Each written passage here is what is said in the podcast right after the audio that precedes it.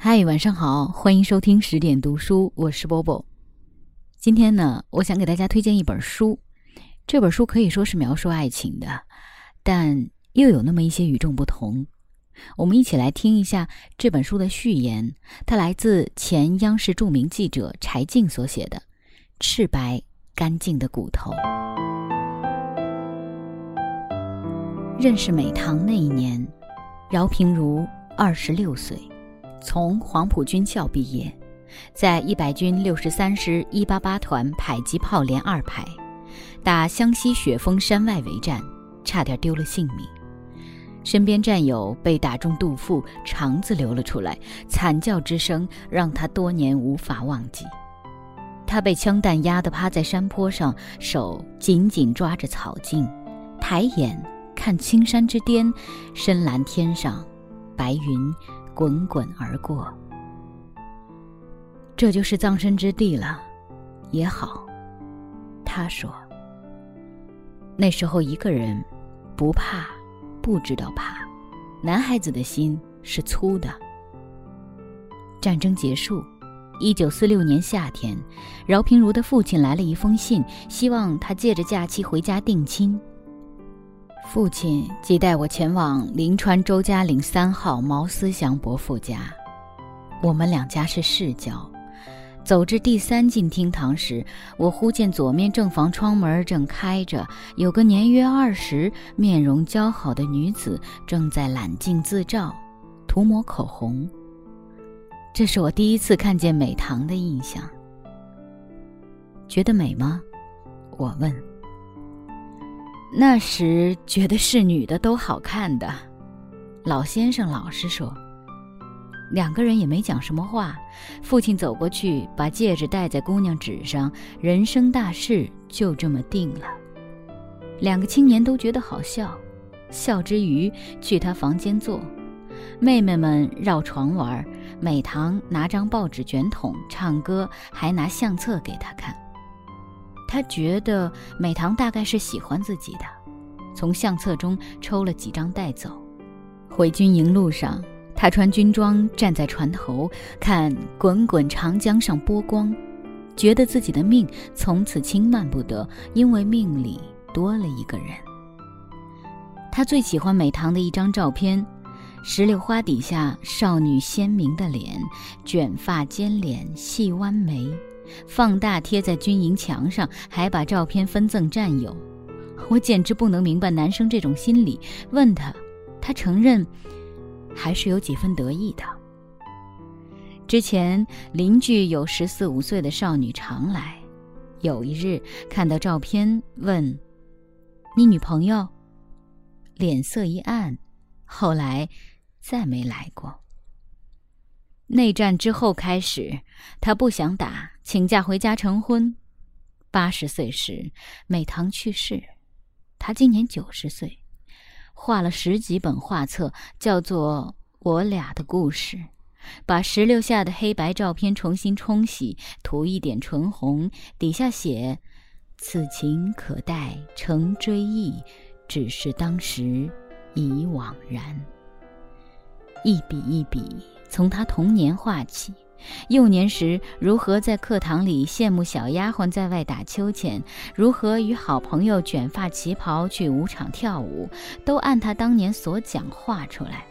两人婚礼的照片在文革中烧了，他靠记忆把当时的建筑、场景、人都画进去。画的时候并没有什么用意，只是觉得全景的角度可以把大家都画进去，一个不少。看的人不免觉得这个角度像是对两个人的背影隔了岁月的凝视。婚后时局动荡，饶平如带着美棠在贵州当雇员，为了躲劫匪，首饰藏在车轮子里头，又在南昌经商。他画下那个年代里的细节，写。开面店生意不佳，上夜校学会计，面试粮食局，投简历给测量队，卖干辣椒搞不清楚秤。美棠嘲笑我根本不像个生意人，我自私也的确如此，至今还未弄明白称盘秤要扣除盘重是怎么一回事。居然这一段回忆最快乐。他画年轻人无事打梭哈，我根本不知这是什么纸牌法。他欣慰地向我解释半天，我也不解，只看他画五人，座次都标得清楚，还像小孩子一样标上每个人的身份：老吴、定姐，还有平如和美棠，在板凳上紧靠着，相视而笑。两夫妇住的房子只是一个亭子，加了四面板改成的房间。那个时候真不觉得苦，好玩。为什么？一到那个下雨，狂风大作，那窗噼里啪啦的响，又打雷，风呼呼吹，山雨欲来风满楼。这个诗意，水泥房子领略不到这种山间的野趣的。他说。中国人爱说“贫贱夫妻百事哀”，你为什么觉得有诗意呢？我想跟那个心境有关系。不管什么时候、什么地域、什么人生，有些失意的人，他看什么都是有些失意的。到了一九四九年，饶平如本来要随众去台湾，又想岳父把他女儿嫁给我，是希望。总要有个依靠，我要走就不负责任，他就留下来了，觉得总有地方容下个寒素的家庭。一九五八年，他被劳动教养，没人告诉他原委，也没有手续，直接从单位带走。单位找他妻子说：“这个人你要划清界限。”关口上，美棠说的话透出一股脆利劲儿。他要是搞什么婚外情，我就马上跟他离婚。但是，我现在看他，第一不是汉奸卖国贼，第二不是贪污腐败，第三不是偷拿卡要。我知道这个人是怎么一个人，我怎么能跟他离婚？饶平如去了安徽一个厂子劳动改造，直到一九七九年，他每年只能回来一次，二十二年，一直如此。他干的活儿是独轮车运土修坝，两三百斤的土拉车还可以两个人一起轻松些，但他选推车，为的是一个人自由，可以把英语单词放在衣服里一边默背。知道没什么用，只是不愿意生命都消磨过去了。这二十多年里，夫妻二人，他写回来的信件都没有保留，妻子写的信，他大多留着。全贴在画册里，这些信里几乎没有情感的字样，都是艰辛的生活。怎么搞点吃的？怎么让他弄点鸡蛋回来？怎么让孩子参加工作？怎么能够给他们找一个对象？他一日期贴好，信件有日久残缺的地方，他用笔填补好。十几本画册，沉又大，放在桌上都不好铺开。我就趴在床上看，一边摘些字句，看到有的地方失效。美棠是个小暴脾气，信里有时写：“我很气你，我很生气，我越写越气。”笔一扔，后面不写了，要过一两个月才又有新的信。你看了是什么感觉？我问饶先生。我同情他。我没想到，同情。他平时对我很好，他说这样的话了，一定是心里受了很大的刺激。他常念及一个女人带几个孩子，工资不够，还要背二十斤一包的水泥挣点钱，从孩子口中省下糖块寄半包给丈夫。他拿手绢包着放枕头下，吃半个月吃完。美棠过世后，他现在每经上海自然博物馆都停一停。这个台阶里面，我也不知道哪一块是他抬的水泥，但是我知道，他为了孩子，为了生活，他背呀，他的腰、肾脏受损了，恐怕也就是这样引起的。每到过年前，他在安徽买鸡蛋、花生、黄豆。油一层层用锯末隔好，租个扁担，拿棉袄垫着肩膀，坐火车挑回上海，就等妻与子开门的这一下热腾腾的欢喜。一晚上，这些小孩子可以吃掉差不多一麻袋。我问：中间二十年，一直在两地，没有怕过感情上出问题吗？想都没想过。那首歌里唱的。白石为屏，日月为证，我心照相许。今后天涯愿长相依，爱心永不移。这个诗说的很好。天涯，这个爱心是永远不能够移的。这是美棠最喜欢的《魂断蓝桥》里的歌词。青年时代没有那么重的忧烦时，家中如有客，美棠就让他吹口琴，自己唱和。现在他不在了。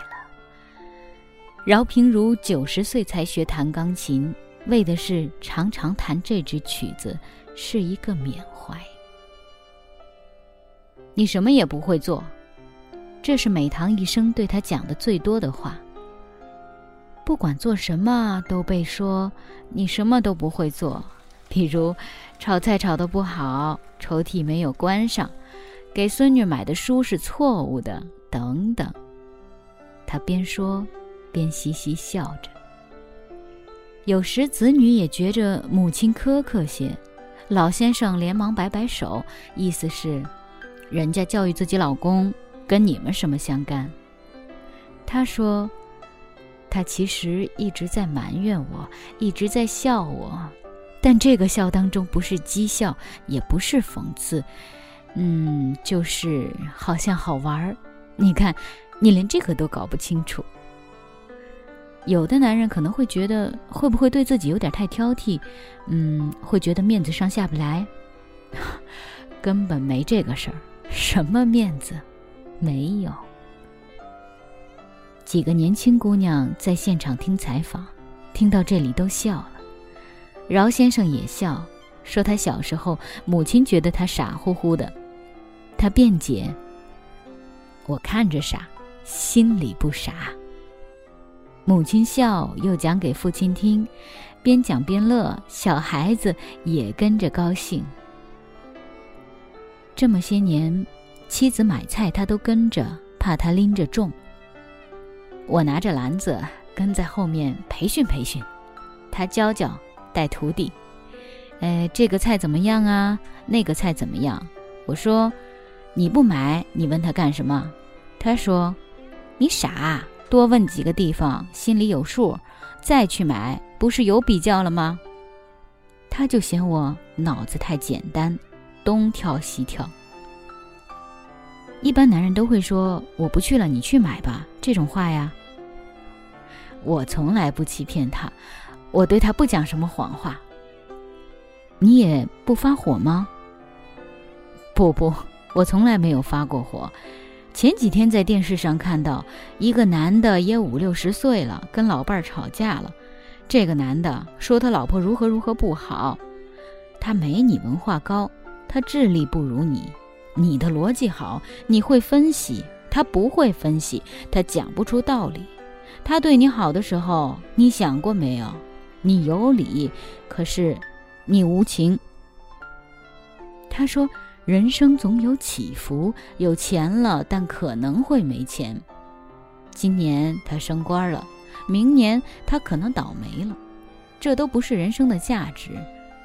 人应该不改初衷。”我说：“有人觉得这个初衷只是你们父母之间的一个约定。”那是一个引子，后来是两个人在一起生活，这是最宝贵的，人生当中一个最真切的东西。一九九二年，美棠肾病加重，饶平如当时还在政协工作，推掉了所有的工作，全身心照顾妻子。从那以后，他都是五点起床，给他梳头、洗脸、烧饭、做腹部透析，每天四次。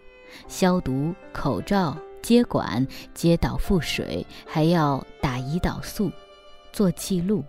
他不放心别人带。我问：“您心里有烦躁的时候吗？”“没有，没有，这个一点没有，这个是我的希望。”他在病痛中渐渐不再配合，不时动手拔掉身上的管子，耳朵不好，看字也不清楚了。饶平如就画画，劝他不要拉管子，但画也不管用，只能晚上不睡，一整夜看着他。毕竟岁数大了，不能每天如此，还是只能绑住他的手。他叫别绑我，我听到就很难过，怎么办？很痛苦，饶平如说。美棠犯糊涂越来越严重，有一天称丈夫将自己的孙女藏了起来，不让她见。饶老怎么说她都不信。她已经八十多岁，坐在地上就嚎啕大哭。美棠看着她哭，像看不见一样。她说：“哎，不得了，恐怕是不行了。像杨绛写的这句话。”我们一生坎坷，到了暮年才有一个安定的居所，但是老病相催，我们已经到了生命的尽头。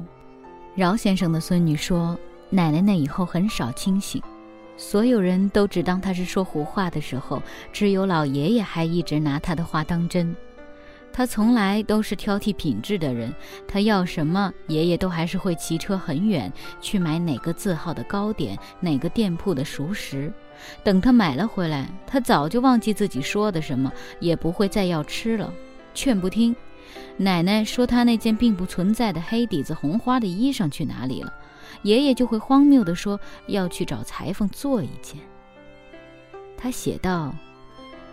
想不到老爷子神经那么脆弱，亏他当年当过兵、放过炮的。恩爱夫妻是很多的，但是那些事情在那个时候已经没有什么实际的意义。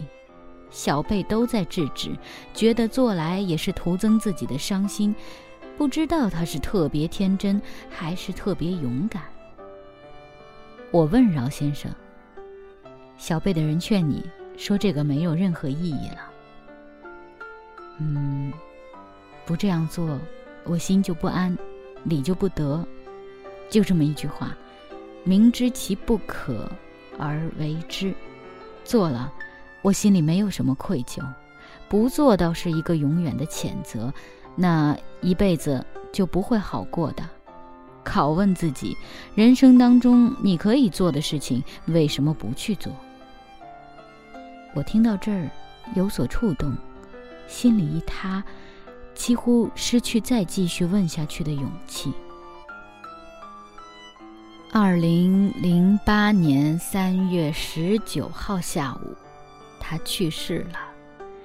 四点二十三分，我一进去，远远的看见他睡床上，他已经，他的生命已经没有力量了，已经耗尽了。他理智还有一点，他看见我了，流了一滴泪，只有这一点力气，看见我了，但是他讲不出，他不能动，他的生命就是这么一点点。我问：“您当时说什么了吗？”没有说什么，他已经不能讲话。我摸摸他的手，还有一点点温。后来我意识到。真的是冰凉了，我就拿剪刀把他一缕头发剪下来，用红丝线扎一扎，放在家里。这是他唯一剩下的东西，那就做个纪念。一个戒指，很小的戒指，他平常戴的，我平常不戴，我今天带着来了。他小指上细细一圈金戒指，当年父亲赠给新人的那个。家境后来贫寒，他已经变卖了。晚年，他买了另一只送妻子。这是他的戒指。我说我到北京来，我都带着他来，让他也来，让他也来经历一番。我不离开手的这个戒指，我今天带来了。采访的灯照了层柔光纸，打在老先生脸上。老人穿白衬衣。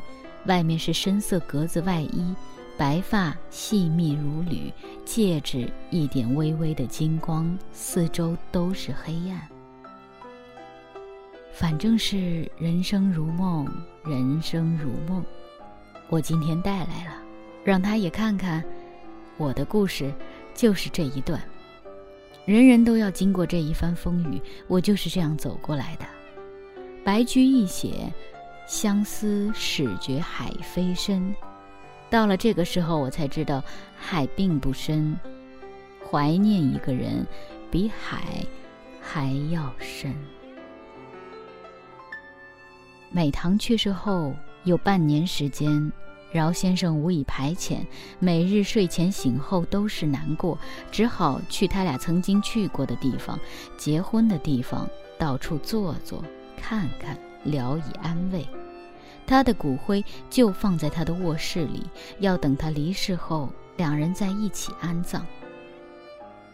我不愿意把他单独摆下去，把他放在房间里，没有离开过。我每天早上、晚上上一炷香，祝愿他，天上也好，地上也好，反正是那种安息。饶平如决定画下他俩的故事，觉得死也是没有办法的事。画下来的时候，人还能存在。他没学过画，这本画册里不少画是他喜爱丰子恺临摹来的。他喜爱苏轼、林语堂、杨绛、张颐和的句子，就抄下来。谁的印刻得好，自己也学着刻一方印上。诗、口琴、画，老人说都是少年时代受惠于母亲和学校的那一点记忆，描摹仿写。也许谈不上记忆，是情动于中，无可奈何而已。他说。古人有一种说法：“多情应笑我早生华发。”情重的人头发容易白，所以我头发白了这么多。嗯，您已经九十岁了，难道这么长时间没有把这个东西磨平了、磨淡了？磨平？怎么讲磨得平呢？爱这个世界是可以很久的。这可是永远的事情。他现在与一只普通家猫一起生活，猫陪伴他与美棠十年。因为肝中毒被宠物医院诊断没救了，他花了四千多块钱在家吊针救活了。猫出去玩，他在阳台门上贴 “Don't be out”，写字台下面压着他自己写给自己的提醒，一个字：慢。每年春节，他自制春联。孙女说，看到每个门洞都不会漏贴的一个小小的“春”字，都觉得有点可爱，给人感觉在他生活中那些美好的东西从来不曾被日常生活磨蚀掉过，好像现实再不济也未敢玩世不恭。我问他，家人觉得你怎么能够一直这么特别天真？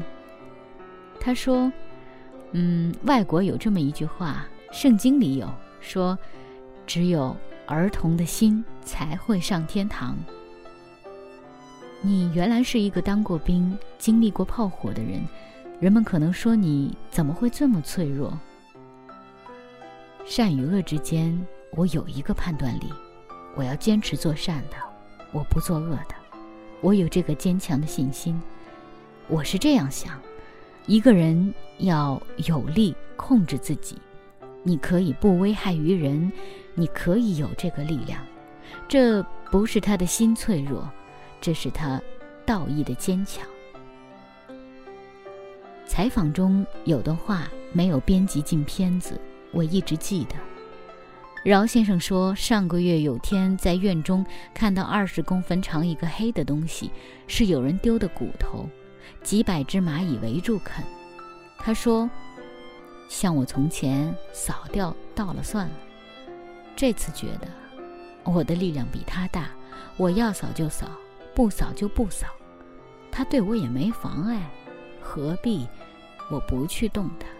我进屋不动他。”我当时听，不知道他要说什么意思。他继续说：“第二天，我再到院子一看，这个骨头变成白色的了。原来蚂蚁把它外面的这些肉细都吃得干干净净，就剩下骨头，蚂蚁也没有了。这个是我想不到的。”我问他：“这给你一个什么印象？”他是生命，我也是生命。为什么我有能力，我有权，我要他死？我一踩他就死了，但又何必呢？他对我没有影响，他也是生命，他也要生活。这个采访已经过去几个月了，我记得这些话，但没细想过。有天看书看到黄永玉说：“美比好看好，但好比美好。”我看到这儿，想起那根赤白干净的骨头，这，就是好。前阵子编导王锦，外号蚂蚁，拿来一封信，老先生给摄像、编导每人画了一张肖像，还注明，给小王的裤子上画了八个洞，为了时尚起见。送我的是这张画。里面画了一对男女靠窗对书而坐，上面写：“推窗时有蝶飞来。”这期节目每个参与的人，蚂蚁、小鱼、天书、老范、李伦、邹根涛、沈超、陈曦对画册都真是宝爱。蚂蚁把画册从上海运到北京，再运回去。我平时马虎，这次也怕掉了哪怕一个纸片。看完一本本摞好，放在小茶几上。夜半三点，一声巨响，小茶几塌了一半，还好没损失画册，装在大纸箱里封好，挪到楼下。蚂蚁和天书嘻嘻哈哈把他们抬走了。这一期不过是寻常巷陌的情侣，也没什么传奇可言，就是一个世纪来一对普通男女的生活。我们也明知收视不会太好，但还是要做这一期。老先生的孙女叔叔在信中写过：“时代是不一样的了。”像他的画册里有一页“相思是绝海飞深”那么严重的句子，可能不是每个人都有性和勇气可以引到自己身上的。策划小鱼回信说：“换了我，我也会问自己，会不会不遗余力长久做一些无望的事。但我想，因为喜欢，所以情愿。时光可以让一个人面目全非，也让另外一些人。”越加清晰。我问过饶先生，这画册中写了很多的内容，你最希望后代能够记住什么？记住，一个人做人要忠厚，忠厚的人，总归是可以持久的。忠厚这两个字，他践行一生，像一点润如酥的雨。落下无形无迹，远看才草色青青，无际无涯。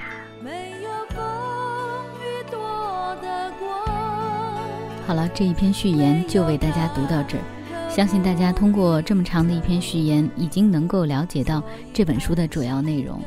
平如美棠，我俩的故事。饶平如老人用绘画和文字的叙述方式，把两个人认识的点点滴滴，一直到他的太太弥留之际的所有细节都画了出来。我们可以在其中看到他对太太的一片深情，看到一对平凡夫妻不平凡的爱情故事。